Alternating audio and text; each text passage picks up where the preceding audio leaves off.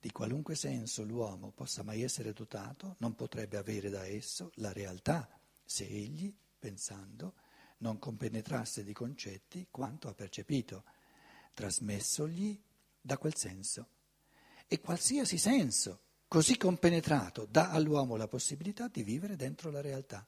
Le fantasie sull'aspetto completamente diverso che potrebbe avere il mondo delle percezioni se l'uomo fosse dotato di altri sensi non ha nulla a che fare con la questione della posizione dell'uomo entro il mondo reale. Bisogna appunto intendere, bisogna capire che qualunque immagine data dalla percezione riceve la sua forma dall'organizzazione dell'essere che percepisce, ma che l'immagine percepita, compenetrata dalla sperimentata attività pensante, quindi è un'attività pensante vissuta in proprio, conduce alla realtà. Non una, una, raffigurazione fantastica di come il mondo apparirebbe diverso ai sensi che fossero diversi dai nostri, può spingere l'uomo a cercare di conoscere il suo rapporto col mondo, bensì la comprensione che qualsiasi percezione dà soltanto una parte della realtà che in essa si trova e allontana quindi dalla sua propria realtà. A questa comprensione si aggiunge allora l'altra, che il pensare conduce a quella parte della realtà che la percezione nasconde in se stessa. Quindi la percezione nasconde il concetto.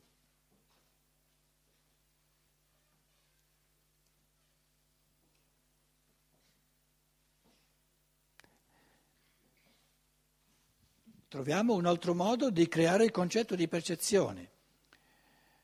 Cos'è la percezione? Cos'è il concetto di percezione? La percezione è quell'interazione dell'uomo col mondo che gli nasconde il concetto.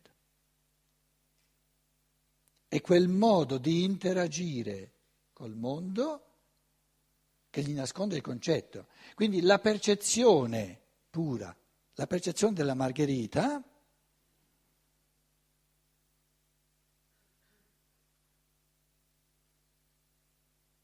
è ciò che nasconde il concetto di Margherita.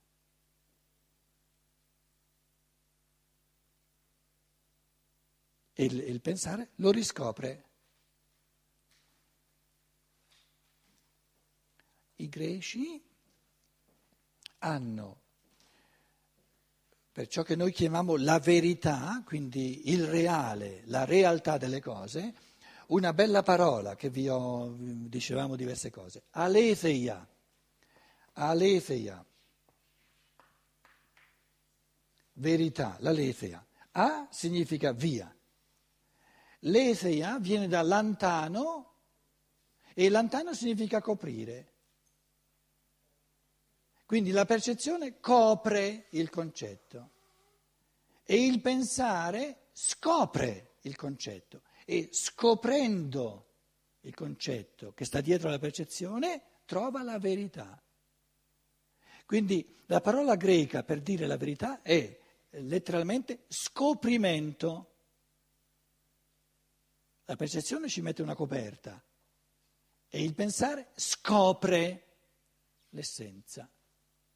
La percezione mi dà la parvenza e il pensare scopre oltre la parvenza l'essenza.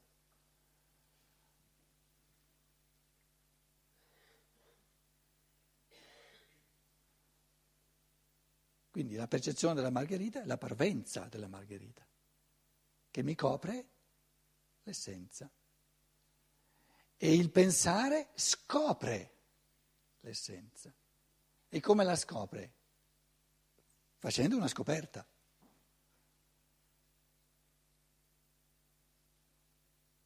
Quindi il pensare è, la, è l'arte dello scoprire. Adesso ditemi voi il concetto italiano di una scoperta. Che vuol dire? Non è un'intuizione? Eh, una scoperta è un'intuizione, però la parola dice c'era una coperta, è scoperta.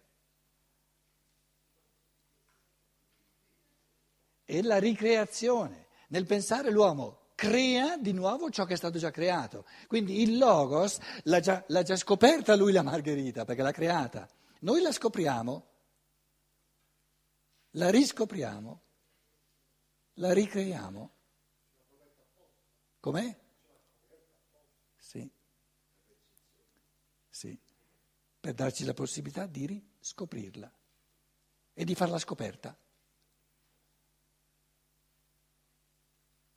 Bello questo gioco del linguaggio italiano tra scoprire, riscop- scoprire e la scoperta. Perché nel concetto di scoperta, ah che bella scoperta che hai fatto, noi non pensiamo alla coperta, pensiamo all'attività creatrice di scoprire qualcosa. Però nello scoprire, nel, nel, nell'immagine, c'è qualcosa che è stato coperto, se no non lo puoi scoprire. È geniale il, il genio del, del linguaggio, eh? Eh, certo. Quindi il mondo delle percezioni è la coperta dei pensieri del Logos, che dà al pensare umano la possibilità di scoprire, scoprire, scoprire. Via la coperta, via la coperta, via la coperta. È molto bello, sì. Quindi pensare vuol dire scoprire l'essenza, perché la percezione te la copre, te la nasconde. Com'è? No, tutta un'altra area semantica. Zu decken, però loro dicono er finden. ritrovare.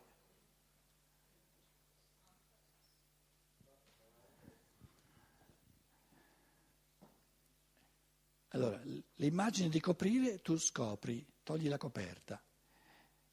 Il trovare, che immagine presuppone?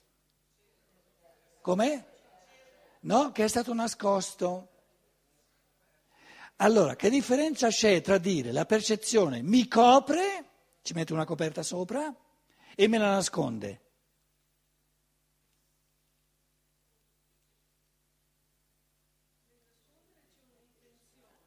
Nascondere è più spirituale.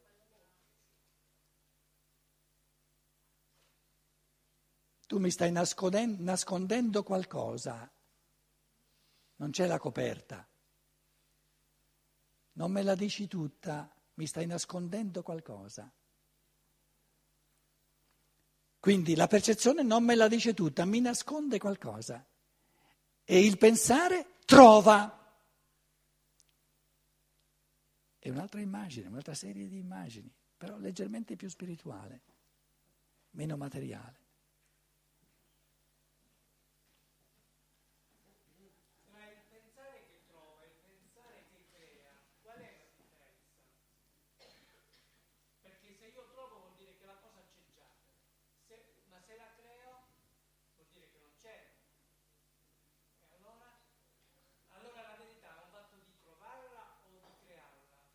Tutte e due. No, no. Su un certo aspetto è un trovare che, ciò che c'è già e su un altro aspetto è un creare qualcosa che non c'è. E cioè, se noi invece di fare soltanto un paio d'anni la filosofia della libertà, lo facessimo, una scuola di filosofia di pensiero, no? dove ci troviamo ogni settimana, allora dovremmo distinguere a livelli ancora più, più minuti. Quando tu crei il concetto di Margherita, devi distinguere tra il contenuto di questo concetto e il contenuto di questo concetto lo scopri, cioè già l'ha pensato il Logos, però l'attività è una creazione tua. Quindi nel pensare bisogna distinguere tra l'attività del il pensare in quanto attività e il pensare in quanto contenuti.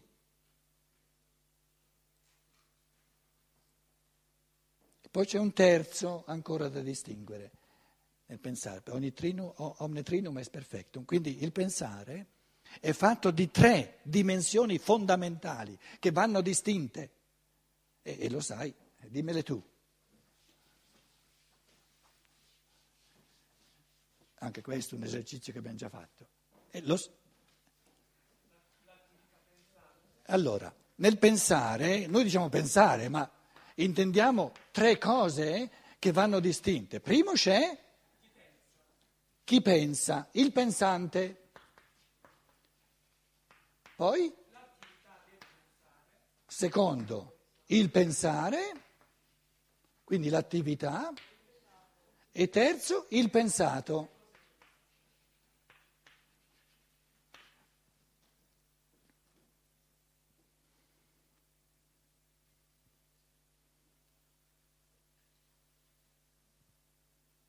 Quando io penso alla Margherita, il pensante sono io.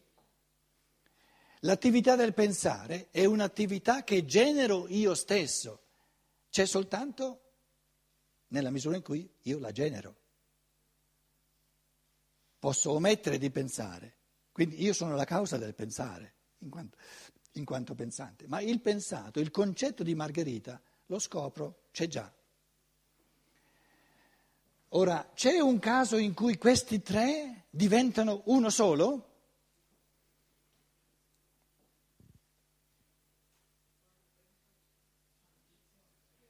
No, no. No, è giusto ma non proprio preciso. Quando penso il pensare. Quando penso il pensare. Quando io penso il pensare, chi è il pensante? Io. Quando io penso il pensare, è un pensare. E quando io penso il pensare, cos'è il pensato? Il pensare. Quindi nell'io, allora qui adesso hai ragione, no? Nell'io il pensante è l'io, il pensare è l'attività dell'io e il pensato è l'io che faccio oggetto del mio pensiero.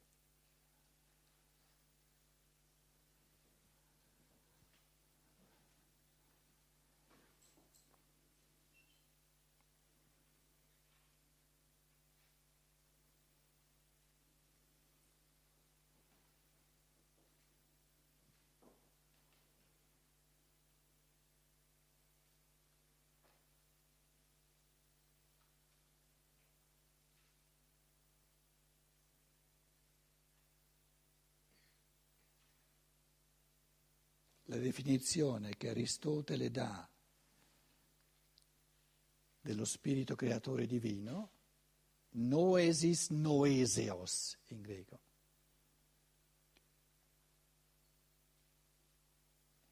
Lo spirito pensatore autocosciente, che, che, ha, che ha coscienza di sé,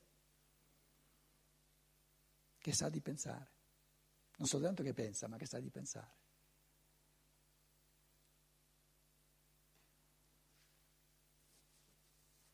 Che gode il pensare.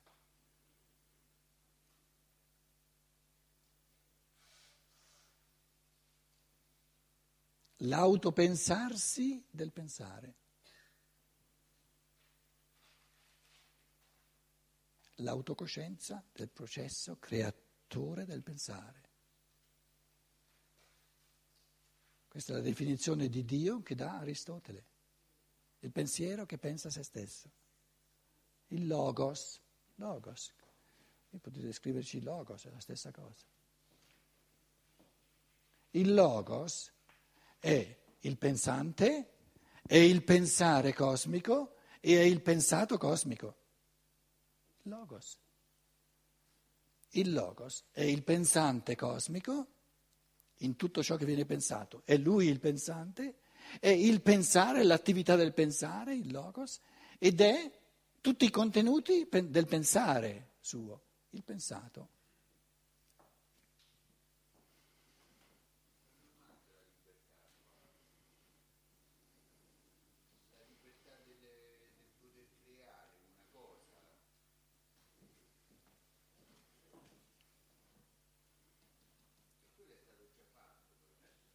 Ma dove la libertà nostra dici? Sì, sta attento. Non c'è nessuna libertà per quanto riguarda i contenuti del pensare, era sulla domanda prima, ma c'è piena libertà per quanto riguarda l'attività del pensare, non ti basta? Ce n'è che avanza.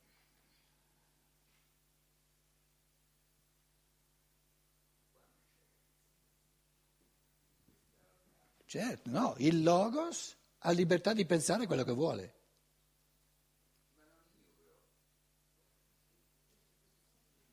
Come non c'è? Come? L'io. No, sta attento.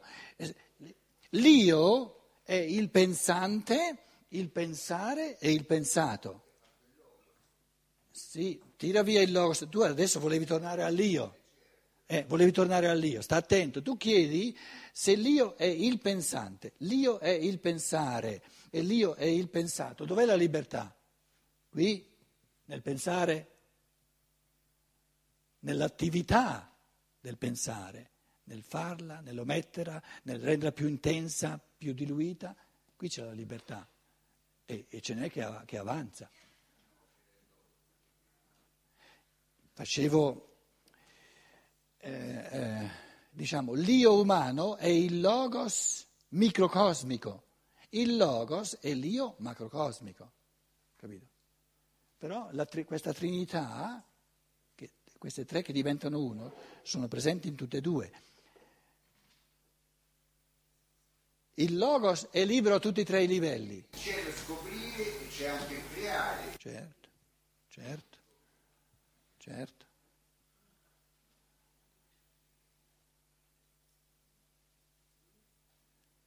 Non ti basta la, la, la libertà di scoprire o di poltrire?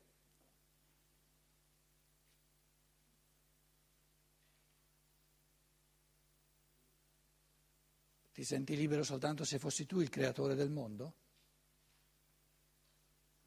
No, è, è, ce n'è che ne avanza di libertà. Non c'è bisogno che sia libero di creare io il concetto di Margherita. La Vespa. Te l'ho detto, perciò ti sto parlando continuamente della Vespa.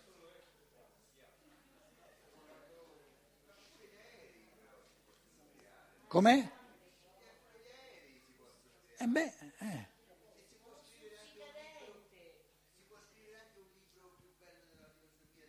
Certo, fallo, no? Eh, eh, eh. Il concetto è, eh, basta che ci intendiamo, che ci capiamo che ce n'è di libertà, che, che avanza. Questo. E poi, naturalmente, tieni presente che la prospettiva dell'evoluzione è che l'essere umano diventerà creatore non soltanto nel minerale, ma nel vegetale, nell'animale e nell'umano. Quindi gli spazi della libertà aumenteranno sempre di più.